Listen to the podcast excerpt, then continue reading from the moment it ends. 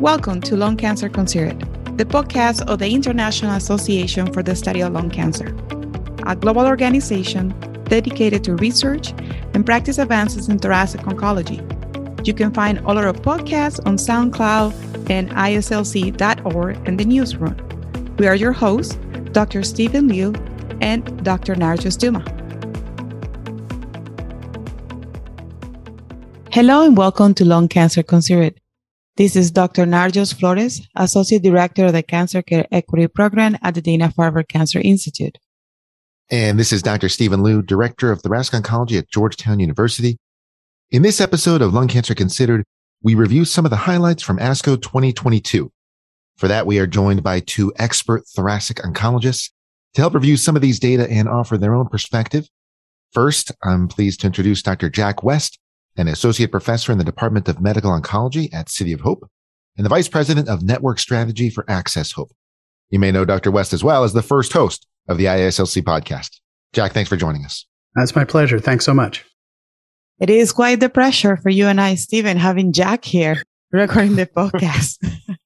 we are also joined by Dr. Catherine Shu, Associate Professor of Medicine and Clinical Director of the Thoracic Medical Oncology Service at Columbia University Medical Center in New York.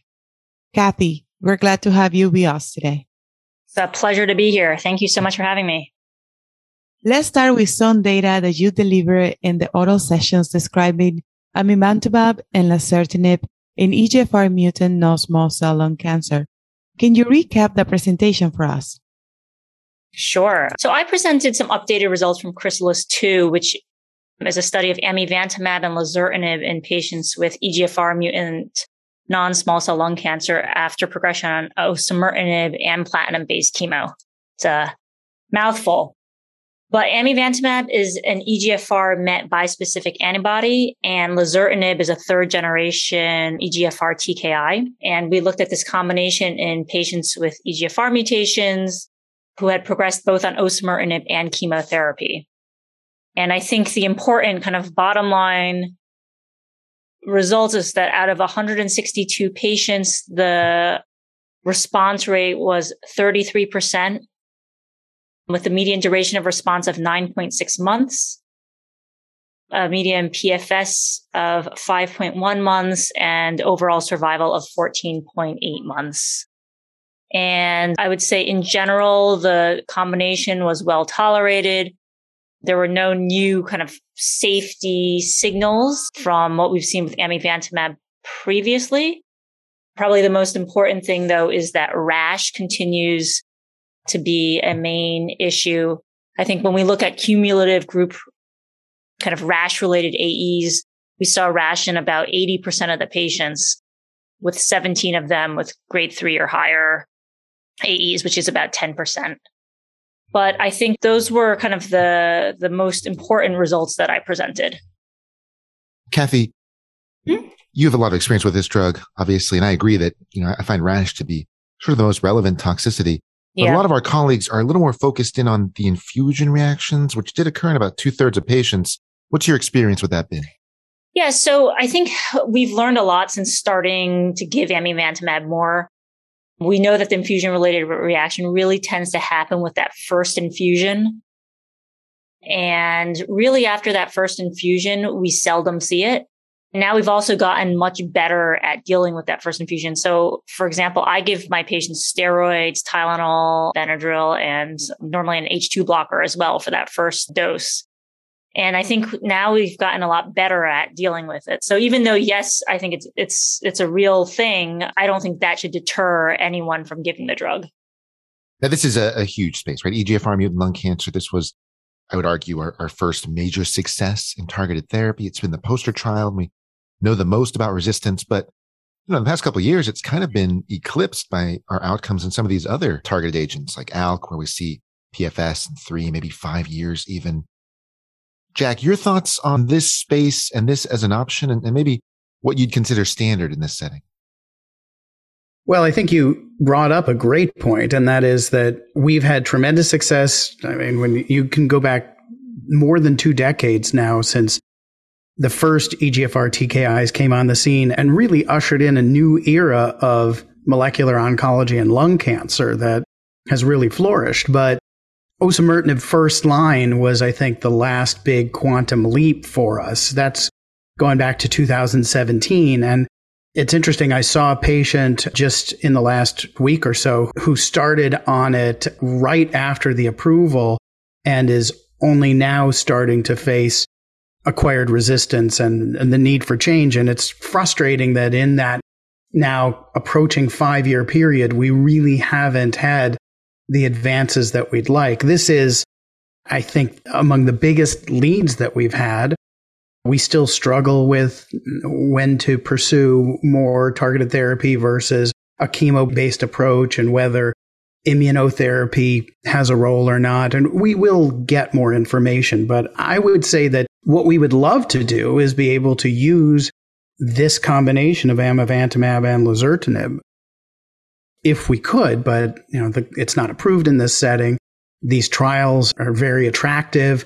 But what I would say is has been the standard of care is chemo doublet, you know, typically something like carbopemetrexed, with or without pembrolizumab or potentially the IMpower 150 regimen. And we still struggle, uh, really feel some angst about whether that's the best approach or whether we should be continuing with osimertinib or another EGFR based therapy, particularly in patients with significant CNS disease, because osimertinib and other EGFR directed therapies have really given us so much more confidence about controlling the brain and the threat of CNS progression. So I think this is really attractive. Uh, we can look forward to advances in the first line setting and potentially this combination being studied in the Mariposa trial, directly comparing the doublet here to osimertinib and, you know, we'll also have the FLAURA 2 trial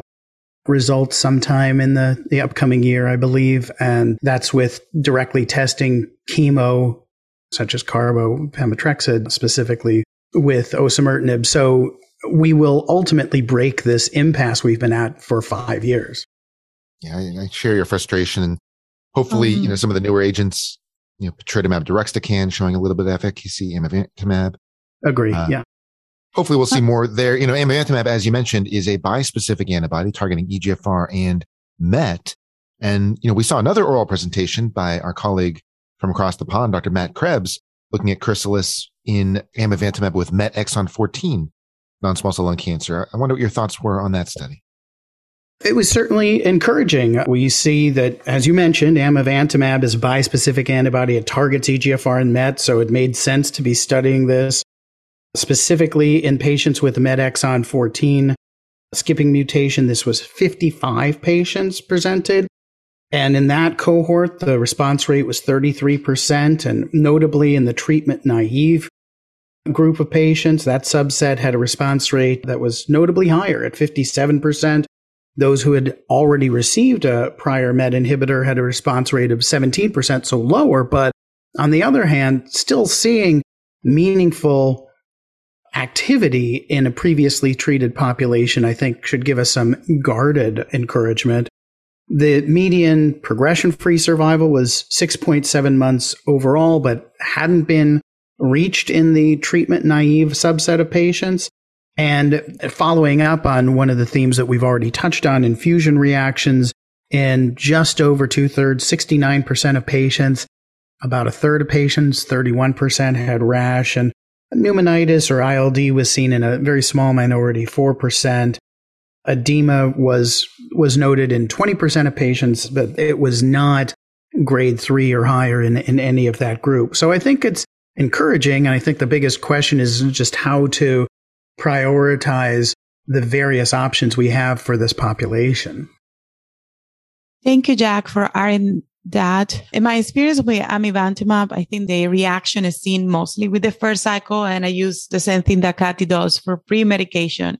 But I think what really has helped me with the reaction is educating the patients on what to expect, as well as nurses, because our infusion nurses are getting used to this compound and we don't have this large number of patients. So I always call the nurse right before the infusion and say, this is what may happen. So I think that helps a lot is the education to the patient and nursing staff, right? Or starting as we were discussing yes, the results Go ahead, Kathy. No, no, no. Sorry. I was going to say I totally agree with that. I should have said the most important thing really is telling the patient, like, hey, this is something that may happen, but we have a lot of experience and we know what to do. And we're now giving, you know, pre medications. But if you experience, you know, flushing or chest pain or shortness of breath or anything, you know, tell your nurse right away. And I think that that really has helped people, you know, when it's something that's not unexpected, it, it's much less scary. Yeah. And I think I have heard somewhere that the formulation may change to subcutaneous in the future. So that's something to look forward to. So, Kathy, as we continue to talk about this, can you put this data in context for us? We have TKIs approved in this space already. Is there a degree of efficacy that's exciting? How do you see going in the on practice? Yeah. So, you know, like Jack mentioned, there are certain AEs that we see with amivantamab. They, you know, a lot of them tend to be EGFR and MET kind of uh, associated AEs. So things like rash, you know, the diarrhea is a little bit better. In terms of the MET side effects, we're seeing, we still see things like edema, but the level of edema is better than in some of the uh, MET exon 14 approved TKIs like tepotinib and capmatinib. So I think the AE profile is a little bit different. However, I think the formulation is probably the most striking thing to me. You know, if you ask a patient if they can take a pill every day or have to come in for an IV infusion, I, I think people will be pretty clear about their preferences. You know, the downside about amivantamab is just that I think the infusion schedule is pretty hard on patients. You have to come in day one, day two, day eight, day 15, day 22. And then, you know, after that, then it becomes every two weeks. But in the beginning, it's quite time intensive. And the first couple infusions are very long. So I think that, you know, for me, I'm really still more interested in giving capmatinib and tepotinib first. And then it's interesting to see their data for, you know, patients with prior MET inhibition. These are, are, great points, and a lot of things go into choosing which drug is right for specific patients. These are discussions we have all the time. When we think of a different target, EGFR exon 20 insertions, we know we have amivantamab approved in that setting. We have mobocertinib, an oral agent also approved there. We heard at ASCO 2022, our colleague from Memorial, Dr. Helena Yu, present some data on a new EGFR inhibitor, CLN081. I thought these were pretty interesting Kathy, can you give us your opinion on this data? Yeah, so Dr. Yu's presentation was was very interesting. This was a dose escalation trial. The population was heavily pretreated, including 36% who had received a prior EGFR TKI. And as they escalated the dose, they found that 150 milligrams twice a day was actually not well tolerated. So they ended up expanding at 100 milligrams BID. And at 100 milligrams BID, where there were 39 patients, they saw rash in 82%, but no grade three. Diarrhea in 36%, but again, no grade three. And only a 5% discontinuation rate due to toxicity. So that's nice to see. Although I think for everyone who's treated patients with rash, we always have to be cautious when we say, oh, no, grade three, because we all know that grade two rash can still be you know, a daily grade two rash can still be really tough for patients. So I just throw that caveat out there. And then in terms of response rate, the ORR was 41%, the median duration of response of greater than 21 months. Median time to treatment response was short. It was one and a half months. The median PFS was 12 months. And they did note one intracranial response and um, out of three patients with CNS target lesions. So I was I was impressed with the data, and I look forward to seeing this drug, uh, hopefully in practice. Jack, what are your impressions about this new agent? You know, the sample size was small. What would you think we will see next about CLN 8081? I think it certainly has activity and it may find a place, but as we've been talking about with other relatively small subsets, small pieces on the of the pie graph that we have, I, the pie chart, I think that it will be hard for it to find its place alongside the agents we already have for this indication that people may be getting more comfort and experience with. I would also really underscore Kathy's point that I think we should, particularly with targeted therapies or immunotherapy, that is, our goal is to give this on a very longitudinal basis. I think we should change our threshold for just reporting and focusing on grade three or higher toxicities because it's really different when you're talking about whether it's rash or diarrhea or various other adverse effects, nausea, even edema. Any of these, I think, are amplified when we are talking about giving these treatments longitudinally for months and months or a year or more. I think that we should really be thinking about toxicity as something closer to an area under the curve thing, where it's a, a product of both the severity and duration. And many of our toxicity concepts, I think, are from an era decades old when the treatments were for a very time limited duration that was perhaps acceptable for weeks to months at a time. And then you had them resolve and moved on. But that's, that's different now. So I think that we should have different hopes or expectations for a therapy that we intend or hope to give for a long period of time to our patients. Thank you, Jack. You know, ASCOs follow a lot of updates, but immunotherapy data continues to still have a place at ASCO. Dr. Karen Reckamp presented data from the LungMap Unmatched study S1800A, a randomized phase two study of ramucirumab plus pembrolizumab versus chemotherapy for patients with no small cell lung cancer after immunotherapy. Can you review the study for us and also share your thoughts about how this may have a place in subsequent lines of therapy in this patient population? Sure, happy to do that. I'd start by saying that the LungMap trial as a, an iterative ongoing process testing many different clinical questions in previously treated patients is very novel and has screened and now treated thousands of patients across North America. So I think that's something that we should step back and give some credit to, to SWOG for developing and implementing so successfully. And this is one of the early places where it's really borne fruit. I will say also that some of the negative results still provide value by asking and answering a valuable question quickly, which is, I think, an important part of what we should be doing. So it's great when trials are positive, but even if we can rapidly test questions and definitively say no is the answer, that's a benefit. But this was one that was really very encouraging. It included patients who received PD1 or PDL1 inhibitor therapy along with chemo either sequentially or concurrently, and had progression at least 84 days after starting therapy. So this was a somewhat, presumably, immunotherapy sensitive population. And these patients had to be eligible for ramucirumab.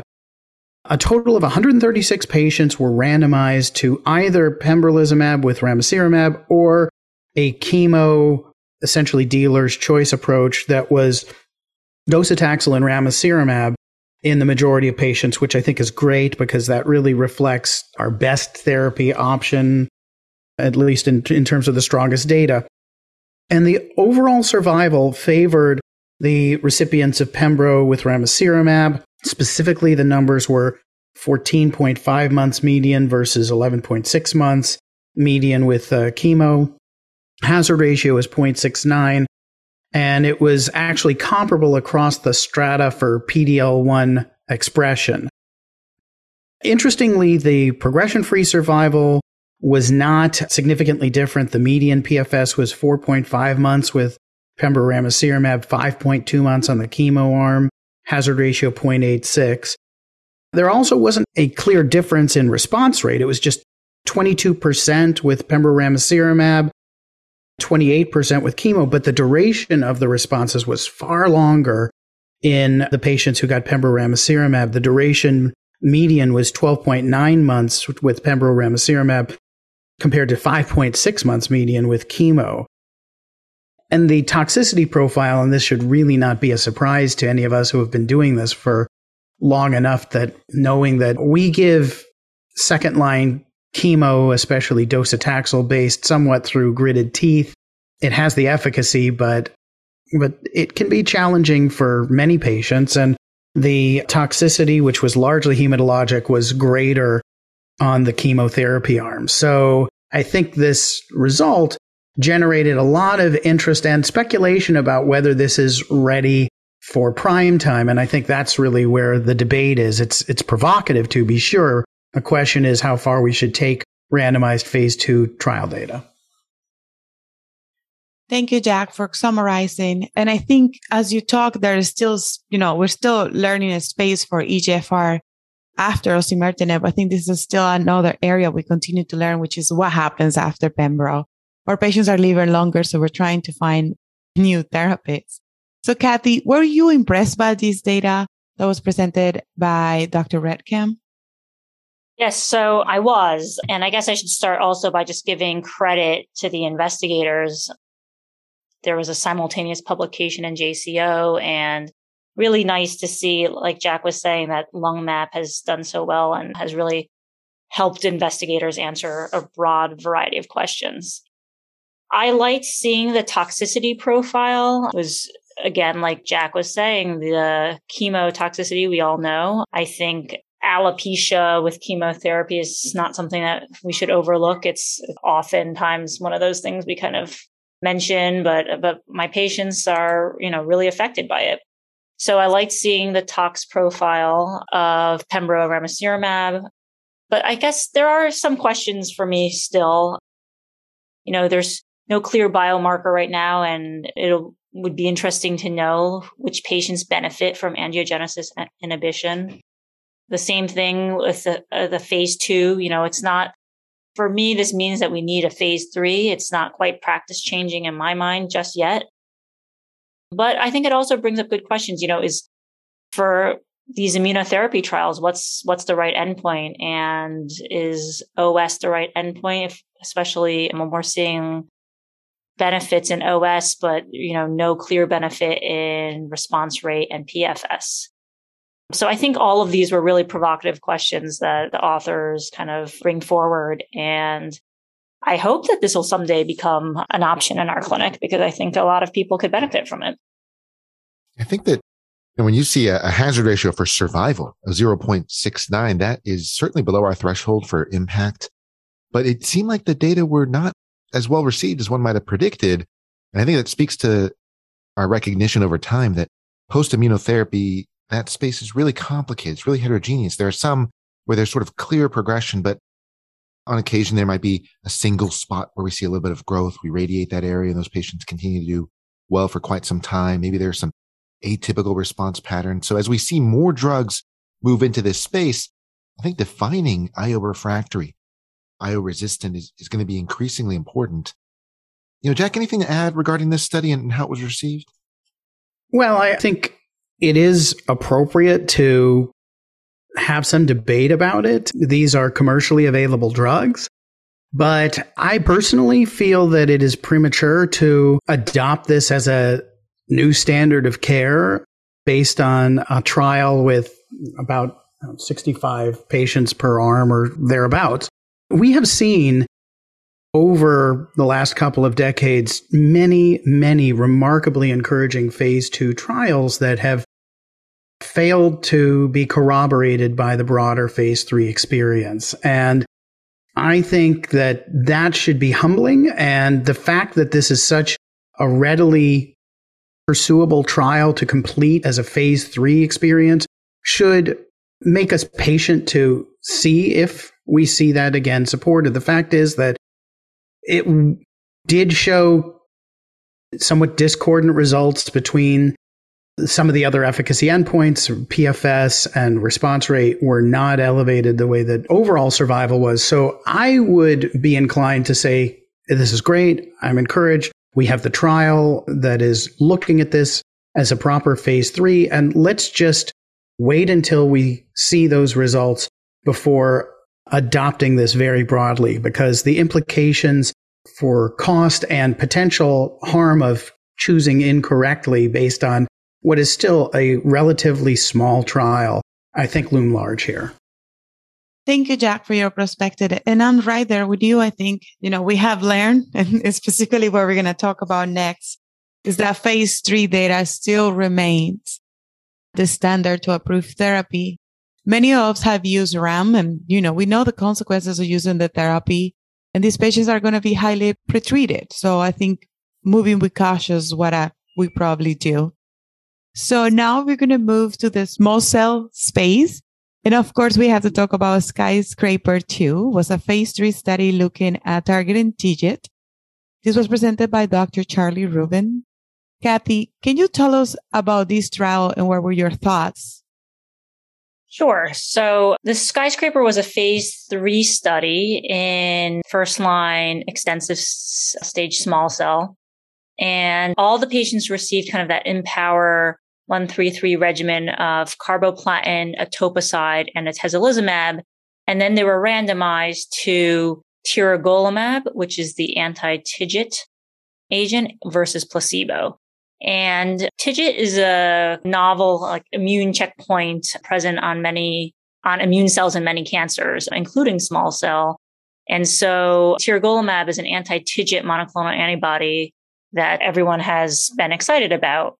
Unfortunately, the study was a negative study. There was no improvement seen in PFS. There was no improvement seen in OS. You know, there were no concerning safety signals and the outcomes were consistent with prior reports. So the mean overall survival in the placebo arm was 13.6 and in the tiragolumab arm was also 13.6 months. So I think the study did allow patients with untreated brain metastases and there was still benefit seen there. But overall, the addition of tiragolumab to that combination of atezo and chemo did not provide any further benefit in PFS or OS. So I think that the study will continue to the kind of the planned primary OS analysis and the biomarker analyses are kind of ongoing. But based on these data, doesn't seem like TIGIT is a good mark or is a good target for extensive stage small cell lung cancer. Jack, you know, the results were quite sad, but we knew about a little bit from the press release. When you saw more data at ASCO, what were your thoughts? Honestly, I would say it may may not be cold and dead yet, but it's dead. And I think that this is really, I would say, a definitively or a very close to definitively negative result. And I, I give Dr. Rudin credit for being so transparent about you know, what he felt were just disappointing results and the need to move on. So I think it is extremely unlikely that this particular question is going to be revived. I think the bigger question, and Kathy appropriately was circumspect in, in her comments here, is you know, is what does this mean for A, tiragolumab or B, TIGIT as a target outside of this particular setting? We've also heard some disappointing early results in a press release about skyscraper one and in the non small cell setting.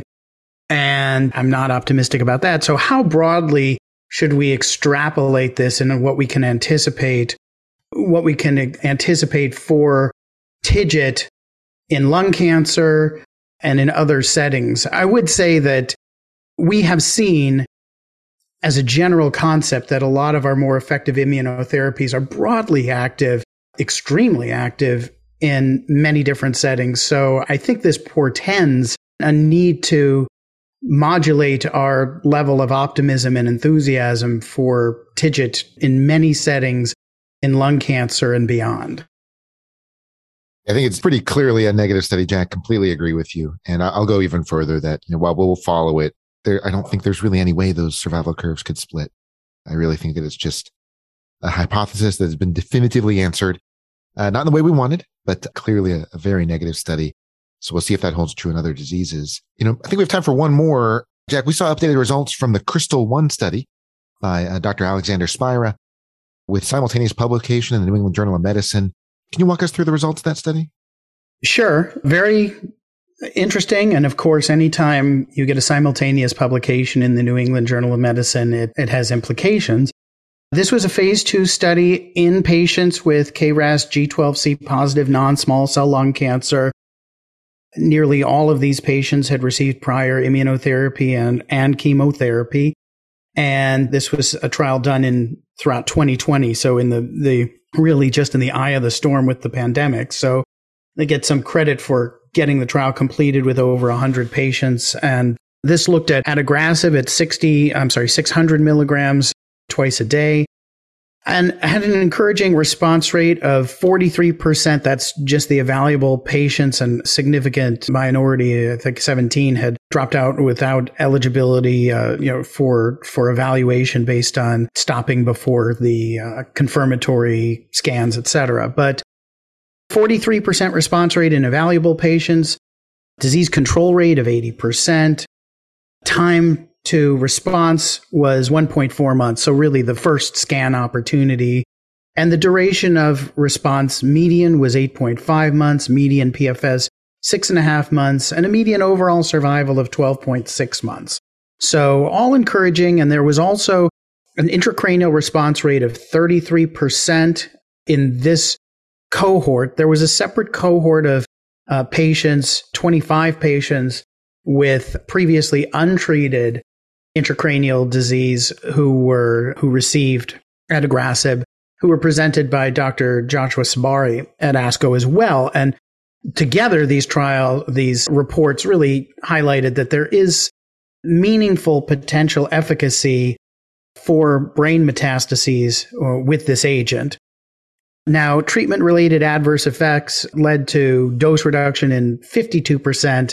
So really questions about whether this is an optimal dose. And I believe the company is working on a different formulation that is a tablet instead of a capsule and perhaps refining the dose. But at the end of the day, discontinuation for toxicity was just 7%. So it looks encouraging. The New England Journal paper certainly speaks to its credibility as one more option. And I think the biggest question is when you have sotorasib available and we have some growing experience with it for essentially the same population, uh, where does it fit in? Thank you, Jack, for your thoughts. I think, you know, the more agents we develop for certain mutations, I always have the hope that we reduce the price. We haven't seen that, but I don't lose hope. We can lose hope. So, Kathy, what were your thoughts of the impact of the KRYSTAL One study, not only in your practice, but what do you see in the future for this compound? Yeah, I definitely agree with you about the price. And I would say, you know, those numbers that Jack just mentioned, I mean, if you look at the sotorasib numbers, CodeBreaK 100, they, they're all fairly similar. You know, the response rates fairly similar. Adagrasib was a little bit better at 43%. The PFS is fairly similar. The duration of response, I think, was the one thing where sotorasib was a little bit better. But kind of just taking a step back, I think the drugs are, you know, fairly similar, which is, I mean, great for us to have something new in this space, let alone two new things. But I think what might distinguish them is one safety. And Jack kind of mentioned that the dose of adagrasib seems to me, the starting dose might have to come down a little bit since there were a lot of dose reductions and dose interruptions. And, you know, having given sotorasib a fair amount, like in just in clinical practice now, I would say my patients have tolerated it fairly well. So, you know, is that a thing? I would say that all of us medical oncologists have pretty good experience with dose reduction, right? Like alectinib, I often end up dose reducing and I have no qualms about it. But it is a question for, I think, Mirati and, and adagrasib because if you scare away your patient when they're on full dose and, and you can't get them to come back, that's also not great. So that's one thing. I guess the other thing is just formulation, you know, sotorasib. I have patients complain to me that they ha- are taking like eight tablets at a time for 960 milligrams. That's, that's something that is inconvenience to them. But I think the other big things are brain metastases question. And I was very impressed with the data that Dr. Sabari presented. He even showed that there was some, he showed us some PK values in the CSF. And there was very high amounts of drug, you know, that penetrates into the CSF. So I think that that's going to be huge. I'm curious to see sotorasib subset in active brain mets. And then I think just the last thing is how would we ever get these drugs into the first line? Right now, for me, I think chemo IO still is first line. The, the numbers are still better for me, but is there a way we get adagrasib or sotorasib into the first line? And is it you know, is it the STK11 patients? Is it in combination with immunotherapy? And I think that's where a lot of our questions still are. Kathy, and I agree with you. I think the pill burden is quite large. I often get a message from my patients like, are you sure I have to take these many yeah. pills? And it's often like, even if you tell them it's like, it is a big pill burden. And I think tolerability is also important. I haven't been as lucky as you are. I have, you know, significant transaminitis in some of my patients mm. uh, with sotorasib. And so I hope that, you know, with loss reduction, as we continue to be more familiar with the drugs, we can get some data. What happens with the patients that do require the dose reduction? Yeah. As we're almost coming to the end of this podcast, Kathy, there was any other studies in lung cancer that caught your attention at 2022 ASCO? Well, I'm a big proponent of neoadjuvant therapy, and I was happy to see the NADIM 2 results come out in the other oral session, really just kind of re emphasizing and confirming kind of results from Checkmate 816 as well. You know, so we're seeing in NADIM 2, we also saw that neoadjuvant chemo plus IO was better than chemo for path CR didn't impede the feasibility of surgery and was tolerable. So I think, you know, that was a nice kind of study to to see and really has kind of these neoadjuvant trials have changed my practice. I agree. That was a, a good highlight that randomized follow up to Nadim. And uh, while it did show the same results that, that we really do see improvement with the addition of IO, also brought that path CR rate a little more down to earth. I think in Nadim, it was really quite high. Here, still impressive, but not north of 60 as we saw before. But you know, one point I would make about Nadim, and I don't think it, Nadim 2, and it really wasn't something that was highlighted, but there were 29 patients assigned to the chemo arm and who only had 20 of them undergo resection. This, I think, is a concern when the eligibility was 3A and 3B disease by AJCC 8th edition. And one of the concerns I do have, although I'm a proponent of neoadjuvant as a concept, is I don't think we should shoehorn too many patients who are dubious candidates for the OR into a neoadjuvant approach and then have many of them either progress or ultimately just not be optimal candidates. I still think we really need to be thoughtful about selection of yes. who's best for for surgical versus the non-surgical approach is just not a terrible consolation prize. We've seen great results with Pacific and there's further work to do. And it doesn't mean that we should really inappropriately direct patients who are not good operative candidates to the OR. Yes, I totally agree with you, Jack. I should have said that as well. It's, I think patient selection is hugely important for these trials. And I would say that we shouldn't put patients on in the hopes of downstaging them. They should be surgical candidates, you know, at the time they present to the surgeon and we shouldn't be, you know, putting them on neoadjuvant trials just to surgically downstage and hope that they get to surgery. Jack, before we close, anything else catch your eye at ASCO? Well, I think if I briefly mention two, one is our colleague Charu Aggarwal and, and others at Penn had presented in the poster discussion the work that they've done looking actually at overall survival outcomes for patients with metastatic non-small cell there who did or did not have broad molecular testing versus incomplete or no testing and, and showing that the patients who had broad testing had a better survival and those who had the testing completed before first line treatment was initiated had better survival than others. This was one institution and retrospective work, so we can only take it so far. It's not entirely clear if there was something about the patients who needed to get started before the results were back. But I think it just underscores that all of our work on targeted therapies and the benefits of them is predicated on finding these targets. And we really need to do better with that.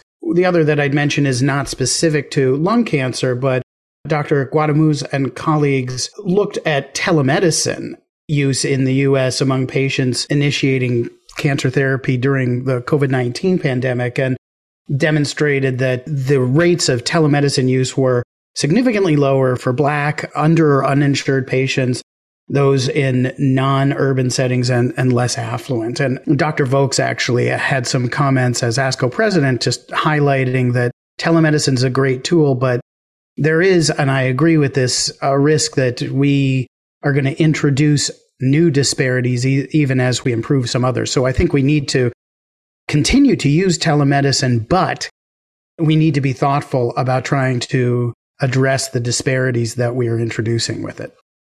Yeah, good points. Let me close with just one last question for the three of you, actually. ASCO 2022, this was the first in person meeting in quite a while for a lot of oncologists. And for some trainees or early career investigators, this was the first in person meeting ever. So, what does that in person component add to the experience? Narjust, let's start with you. I think the in person meeting has a lot of value, particularly for underrepresented groups in medicine.